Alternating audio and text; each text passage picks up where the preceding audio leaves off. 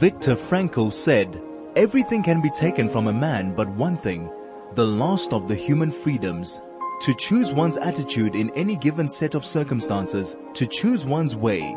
This is Finding Human with Sue Jackson. Stay tuned for the next hour as Sue explores the human psyche, what makes us tick and how to live better, more fulfilled and more meaningful lives. Only on 101.9 High FM. Hello, this is Sue Jackson on the Finding Human program and my topic today is Let's Choose Love. Quite a few people have asked me if I would do a program on my own this week. I did have something else planned, but um, I have decided that definitely I would do this. And the reason why I chose Let's do, Choose Love is because uh, Martin Luther King said, darkness cannot drive out darkness. Only light can do that. Hate cannot drive out hate. Only love can do that.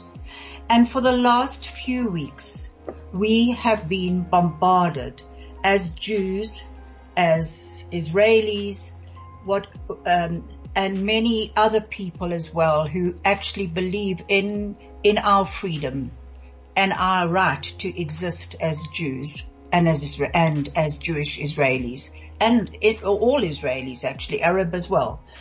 How dare people try to actually put us down?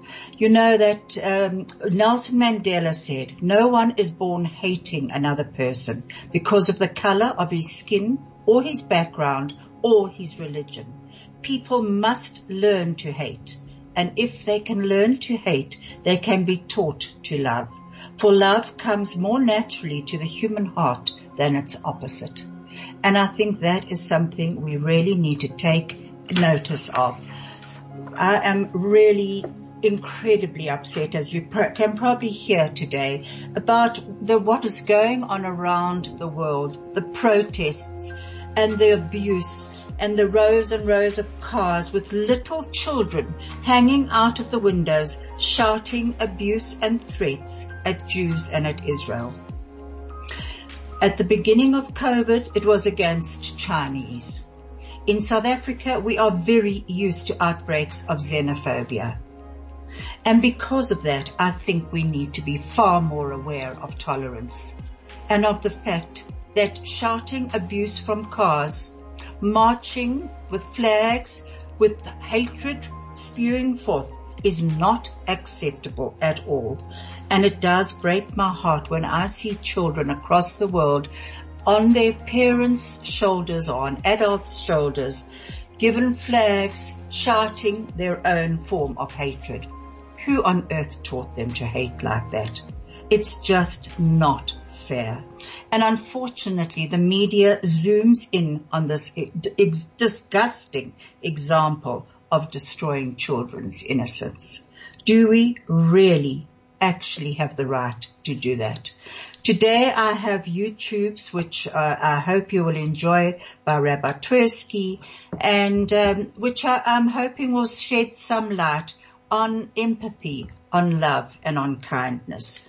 Now, I want to thank, first of all, Bussy and Craig. I am on Skype at home as we are at the moment still and they certainly keep us on air all the time. So thank you so much.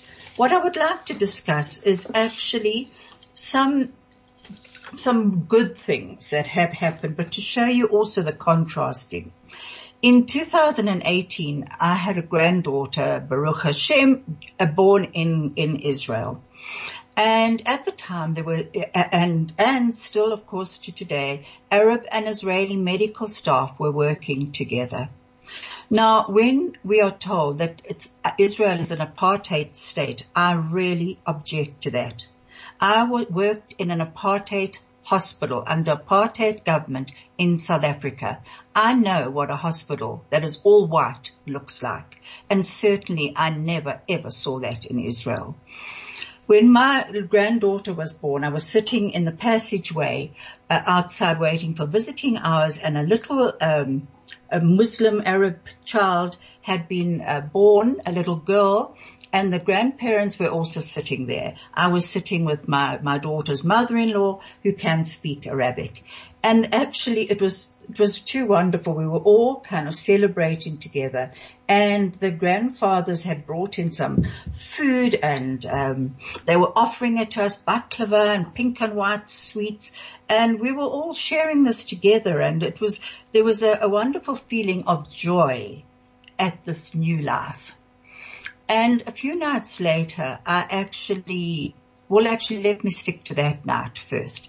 Late that night after my granddaughter was born, I was walking outside and as I was about to get into my taxi, I suddenly noticed that on the other side, which was the casualty side, there was a commotion going on and I wasn't sure what was happening.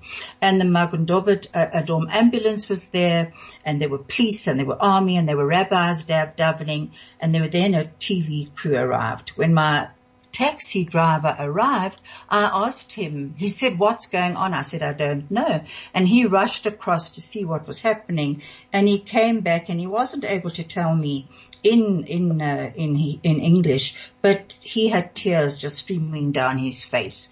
And he told me that a young rabbi, 35 years old, had been killed on, on the highway.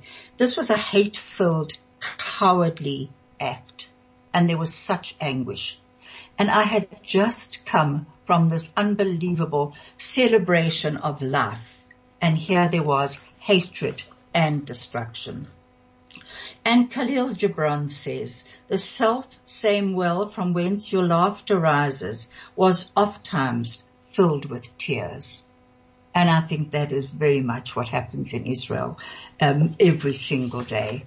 A few nights later, probably a night later, I was standing in the nursery at the hospital looking at all these beautiful innocent children lying next to each other. In the meantime, uh, twin Arab Muslim uh, little boys had been born and they were lying next to my granddaughter and my daughter was sharing a, a room with the mother and all these children of all different religions, colors, creeds were actually sharing this this nursery together. And I looked at the innocence and the beauty of all those little faces and I prayed, I prayed very hard that night that they should all grow up to know peace. This is Finding Human with Sue Jackson, only on 101.9 High FM. We are back together again on the Finding Human program. Let's choose love and you're about to hear a, a very short YouTube by Rabbi Twersky. Love is a word that in our culture has almost lost its meaning. Uh, there's a very interesting story about the Rebbe of Kotsk, who came across a young man who was clearly enjoying a, a dish of fish that he was eating. And he said, uh, young man, why are you eating that fish? And the young man says, because I love fish. He says, oh, you love the fish. That's why you took it out of the water and killed it and boiled it. He says, don't tell me you love the fish. You love yourself. And because the fish tastes good to you, therefore you took it out of the water and killed it and boiled it. So much of what is love, right, is fish love, right? And so Young couple falls in love. Young man and young woman fall in love. What does that mean?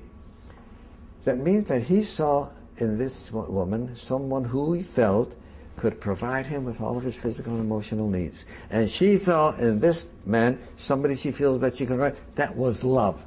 Right? But each one is looking out for their own needs. Right? It's not love for the other. The other person becomes a vehicle for, for my gratification. Too much of what is called love is fish love. Right? An external love is not on what I'm going to get, but what I'm going to give. We had an ethicist, Rabbi Dessler, who said the people make a serious mistake in thinking that you give to those whom you love. And the answer is, the real answer is, you love those to whom you give. Right? And his point is, if I give something to you, I've invested myself in you. Right? And since self-love is a given Everybody loves themselves. Now that part of me has become in you, right, there's part of me in you that I love. Right? So, true love is a love of giving, not a love of receiving. This is Finding Human with Sue Jackson, only on 101.9 High FM. Hello, this is Sue Jackson and I'm back with you and my program today is Let's Choose Love. If you would like to SMS me, please do so on 34519 or you can telegram me on 061 895 1019. Now I'm not going to stick to uh, anger, certainly. It does no good to anybody. And I actually love what Rabbi Twersky had to say. You know, that, uh, that much of love is fish love. What can we get from someone else? But, you know, um, Martin Luther King Jr. said life's most persistent and urgent question is, what are you doing for others? And on that note, I actually want to talk about the healing power of love because in the recent violence in Israel and Gaza, uh, a Jew was killed in mob violence in Lod, in the Israeli town of Lod. And this man, um, Yigal Yeshua, was absolutely what, what his family decided to do after he had fought very hard to live for, for at least a week. He fought very hard and they decided to donate his organs. And they never stipulated that it had to go to a Jew or anybody else. And an Arab Christian woman of 58 actually got a kidney. And she didn't know who it came from at the time and the surgeon and she she's she all she wants to do right now you can look it up on google if you want to all she wants to do is actually meet the family and thank them for her life and the surgeon was a, a, a palestinian born in jerusalem called dr i think um abed Kalela or something like that. I can't remember. Anyway, what he said was the world of transplant is the world of humanity. And it is important to remember this, that people are born anew. And he said that he is inspired by the spirit of Yigal's family. And I, I, do believe that that is so, it's the most beautiful um, example of actually love, of not holding on to hatred. And you know, when those youngsters were, the boys were kidnapped, um, the, those three young student boys were kidnapped and, and ultimately killed, unfortunately, in Israel. Um, at the time, um, Mina Amina Abbas, Abbas uh, Mahmoud Abbas's wife was actually in a hospital in Tel Aviv having had an operation. And they, the, I was watch, looking at a, a YouTube on this just the other day and as they were asking different Israelis, did they know that Amina was actually in a Tel Aviv hospital at the time while the search was going on for these, these young kidnapped boys. And everyone that they spoke to said yes, they did. And the, the person doing the, the video said, well, how do you feel about that? And the answer was almost uniform. It was, this is about healing, not about killing. And the one, a young boy said, we, we heal we don't kill. And I thought, you know what, if only people could, could live with that thought in our minds of this unbelievable willingness to actually understand that healing can still go on and that it's up to each of us uh, to actually not give in to these feelings of hate and rage. These feelings affect our mind and our body and our soul. And a lot of research has been done on this. And the research also has shown how hatred changes brain chemistry and how it leads to this cycle of body and mental, what's dis-ease and dis, ultimately disease. And we need to fight our response. We need to actually look at ourselves and say to ourselves, what is happening? And what is happening within me? What are the feelings that I am actually fighting that, that are holding me back? And then we need to look at herd mentality. Now, herd mentality is very, very interesting because in herd mentality, it's also called mob or pack mentality. And we, people are influenced by others, usually people of influence, people or their peers. Um, they are influenced to behave in a certain way. We actually noticed this um, in the Capitol, the storming of the Capitol, Washington, in January of this year. Um, how people who I'm sure would normally never have behaved like that started behaving like that because as the crowd got bigger and bigger, so people seemed to seem to get uh, more courage to behave irrationally. And people are very definitely influenced by uh, how other people are behaving. Sigmund Freud actually studied herd behavior in human societies and, and a lot of, he wrote a lot about this and they're very interesting and how it is driven by emotional reactions, often by the reactions of fear and of greed and, and hatred, obviously. But where does hatred come from? Hatred so often comes from fear. Um, and fear and and wishing that you had you were in someone else's it's it's uh, in someone else's place there's no rationality to it so often and i would i would like to actually ask uh, this herb herd mentality that is going on at the moment right across our country and across the world. I would like to go up and ask each person, what would you like to say to me? I would like to take them out of the herd and actually face to face look at them. Allow each other to look at each other. Look into each other's eyes and say, what is it you hate about me? What is it you hate about my people, my country, my religion? What is it that I've actually done to you that makes you feel safe enough to actually attack as a herd like this? And Einstein, I love this quote. He says, in order to be able to, no, wait a minute, in order to to be able to be an irreproachable member of the herd, one must above all be a sheep.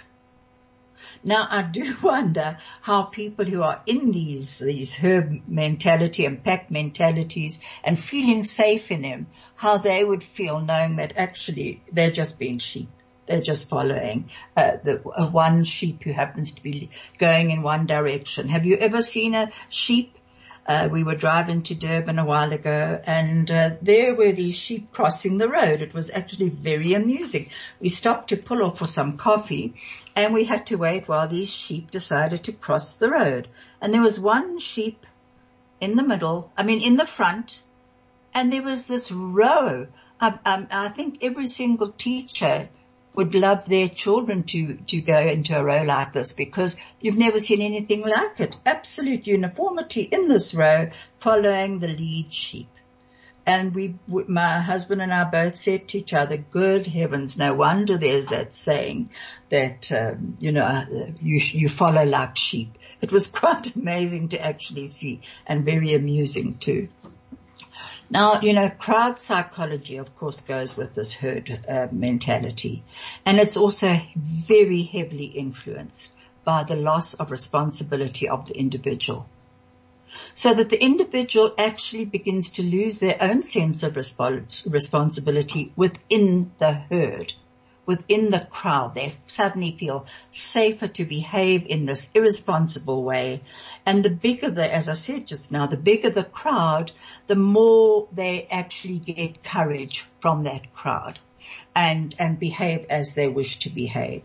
Um, and we have, we've seen this so often before, um, how people do behave like that.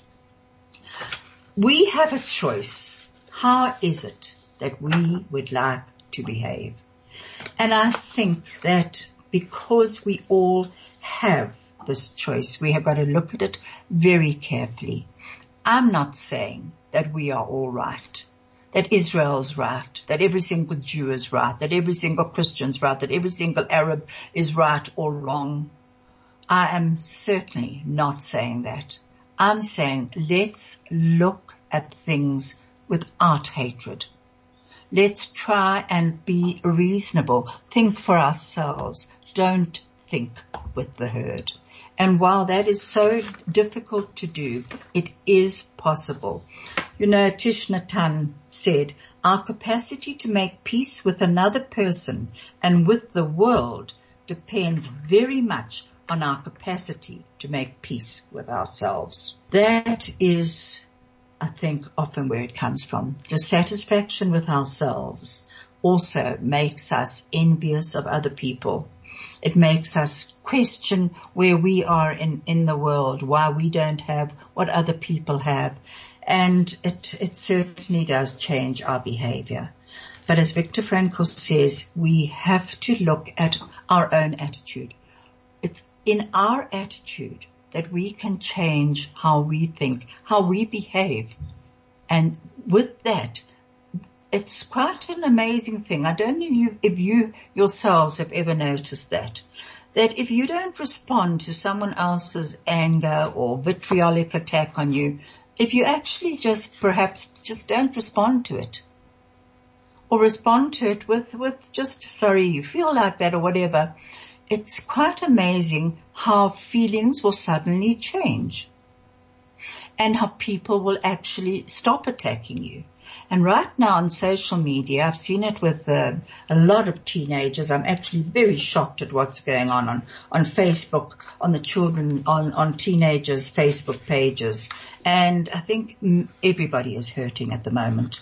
Everybody is actually feeling the pain of the uncertainty that is going on in the world. Uh, we have just gone through COVID. We are still, we in South Africa certainly have gone into our third wave of COVID. And yesterday I happened to be at one of the, the private hospitals and there was this queue outside at visiting hours that we had to sign in to actually get in to to to get visit anybody because there is this this third wave that has started, and. Um, and once again, there were some people in the queue who were incredibly angry at being um, kept waiting. Um, and they've just felt that their time with their whoever they were visiting was was being shortened, and they were being cheated by having to stand in these queues. Then there were other people who saw it very differently and realized that actually what was happening was keeping everybody safe. That if you walked into that hospital and you had a sticker on, it said that you had been screened, that your temperature had been taken, that you had had had to fill in a form and give in your ID. And so it should be. That was something keeping us safe. But the reactions were actually quite amusing um, amusing to me, but certainly not amusing to the poor people who were trying to take uh, people's temperatures and fill in forms because were, there was a lot of abuse going towards them. And eventually it was the, the one man who was taking some of the IDs down. Uh, there was um, somebody who was really shouting at him and saying he was late for visiting hours and he wasn't prepared to fill in any forms. And what happened? The man who was filling in the forms said, just step aside, please, sir. I'll deal with you shortly. And the rest of us sailed through um, and I had to wait in the entrance for a while, in, uh, further in in the hospital, and I was watching to see what was happening with this poor man who had been told to step aside. Well, please believe you me, he had to step aside for a good about six minutes and uh, before he was actually helped again.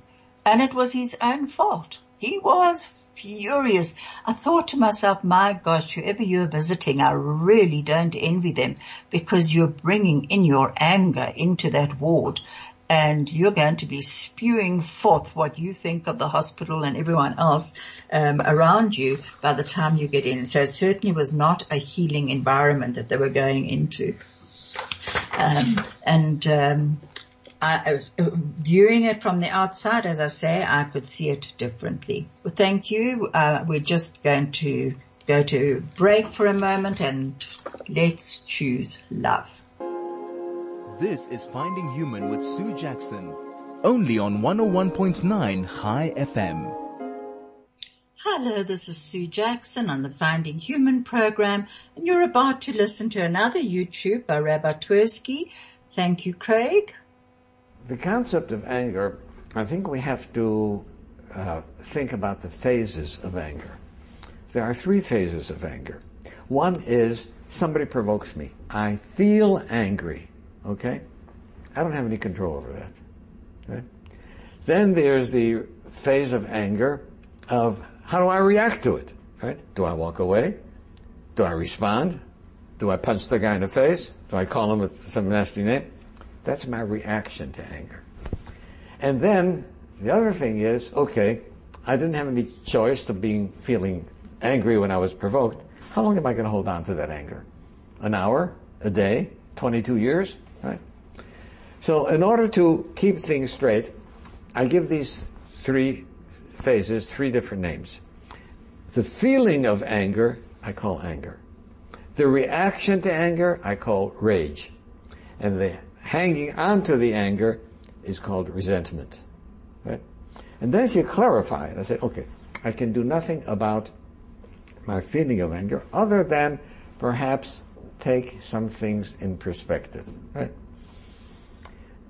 One of my father's teachings that helped me a great deal was that when somebody did something to my father which should have uh, provoked anger, my father would say, you know, what he did was so foolish. If he only knew how foolish it was what he did, uh, he wouldn't have done it. So, you know, I feel sorry for that person for being such a fool. But if you feel sorry for a person, how can you be angry at him? You know, I feel pity for him. Pity and anger doesn't go together. Uh, but nevertheless, I can't control how I feel when provoked, but I certainly can control what my reaction is going to be. And finally, how long do I hang on to the resentments? My greatest lesson came from Alcoholics Anonymous, where somebody said, harboring a resentment is allowing someone who you don't like to live inside your head without paying any rent. And I'm not that kind of a guy. I'm not a nice guy like that to let somebody else rent. So, uh, AA helped me get rid of resentments.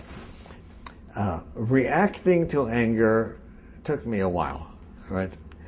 To uh, be able to control my rage. And then I had to realize that you know, this is part of my being human. Animals react with rage when, when provoked. Right? I, as a human being, am supposed to be above that. You know, I'm more than a Homo sapiens. So I learned how to control my anger. So uh, I think those are, if a person keeps those things in mind, right? And there's some people who feel guilty for feeling angry, right? Especially at a parent. Right? You don't have a choice, right? The feeling of anger is nothing to yourself. And if you don't have a choice, there's no reason to feel guilty about it. How you react? Oh. Now, my uh, uh, suggestion is keep an anger journal. Right? Here's what happened today. Right? Somebody did this, is that, and here's how I did. Right? Then at night, you see, at the time that I'm provoked, my thinking isn't clear because I'm under pressure to, to, to respond. But at night, when I look over what happened during the daytime, and I say, did I handle that in the best way possible? Huh? Could I have done something better? And that becomes a lesson for the next time. So I think keeping a journal about anger and how we respond to it is an excellent way of learning because ultimately, if I am enraged, it doesn't hurt the other person as much as it hurts me. This is Finding Human with Sue Jackson only on 101.9 High FM. Hello, this is Sue Jackson on the Finding Human program, and today my topic has been Let's Choose Love. I see there's a message from Ivana Goldfein. Thank you, Ivana. Well done, Sue. Wonderful and important show. Sharon sends a message. Hello, Sue. I love your show. It's so inspirational. There's a saying or a song. I am thine in thine myself. I thank you. Wow, both are beautiful messages. Thank you.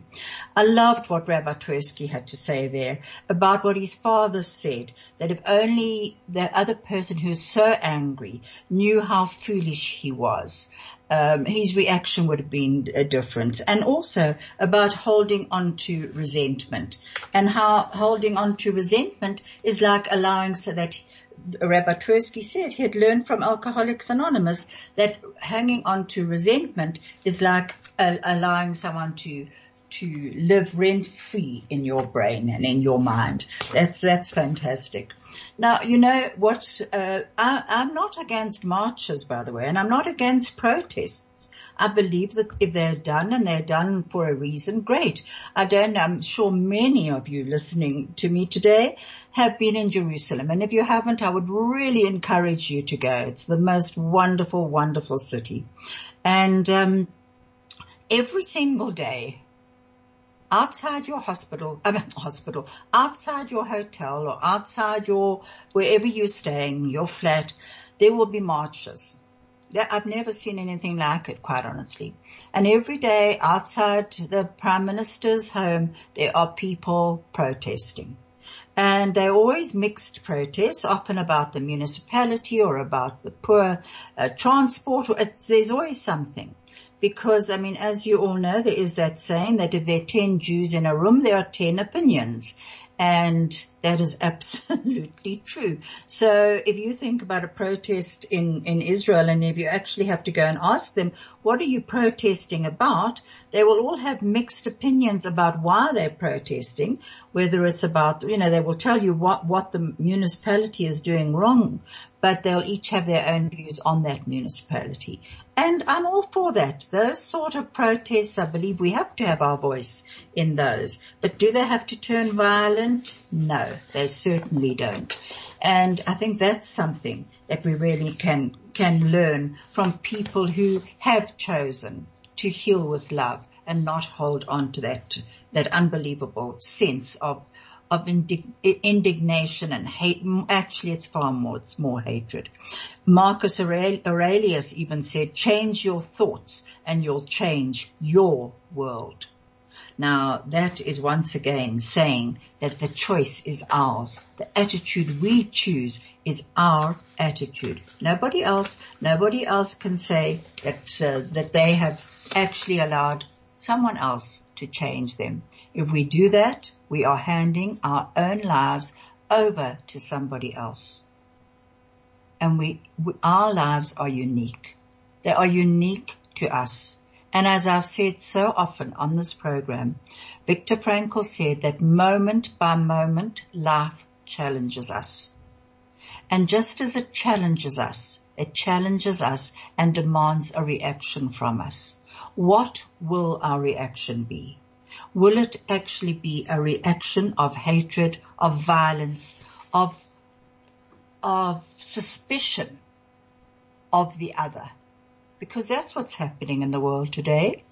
It's trying to change everybody to be who you are. Now that's, that's doesn't work. That's not what we're supposed to be. We are unique. And as unique as we are, so are our reactions unique. And C.S. Lewis says, one road leads home and a thousand roads lead into the wilderness. I think that is one of the most beautiful quotes I've ever heard. What would you choose? Would you choose the road that leads home, home to safety, to love, or would you like to choose the road into the wilderness, to loneliness, to hatred? This is Sue Jackson and let's choose love.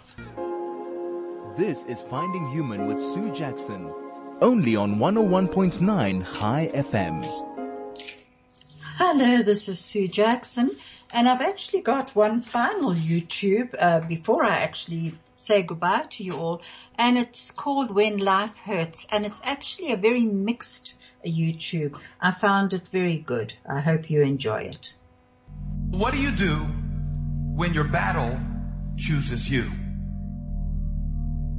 What do you do when something shows up on your doorstep that you did not directly cause choose, or definitely anticipate. Life is not always easy. In fact, some of you today, you're here and you're going through the toughest season of your life. There will be seasons where we will suffer. There will be seasons of real pain. And the question is, how will you respond in those moments? Life is hard sometimes. Easy, it's not an option.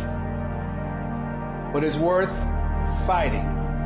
It's worth believing. It's worth giving yourself a chance. It's worth mustering yourself up, standing up inside yourself. It's worth fighting relentlessly, never giving up. It's worth it. You can do it. You can do it. There's problems that we go through that cause stress, worry, anxiety, and fear, but you might be in the battle of your life. I want to encourage you.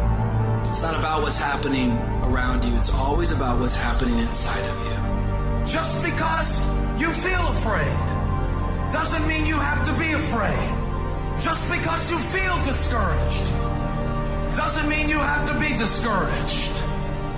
Just because you have fear doesn't mean fear has to have you. The sentence out of your mouth is a story that you are putting out. I'm not gonna make it. I quit. Let's get a divorce. Business is never coming back. We've lost too many people. I've made too many mistakes. I'm a failure.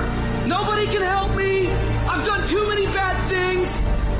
I don't know what's coming out of your mouth, but it's a death sentence. And as you continue to confess it and as you continue to declare it, well, don't be surprised when it becomes true in your life.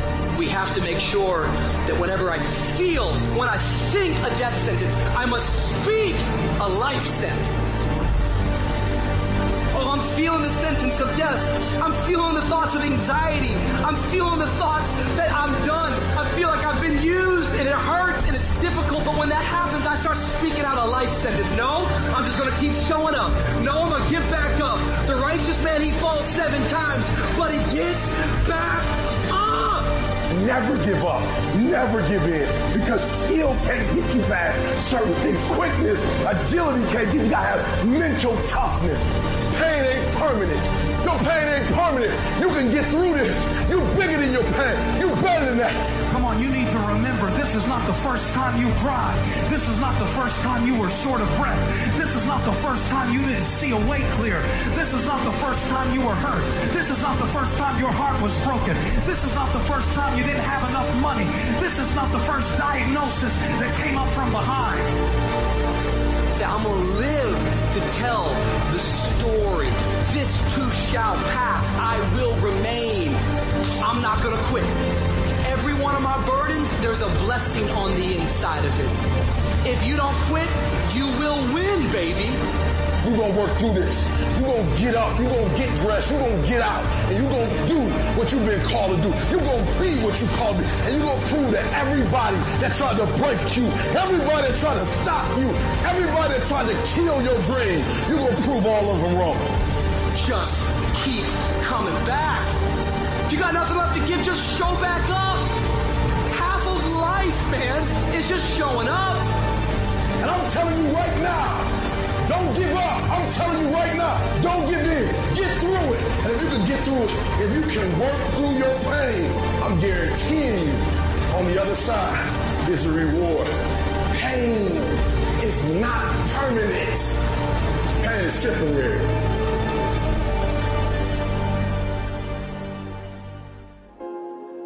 This is Finding Human with Sue Jackson.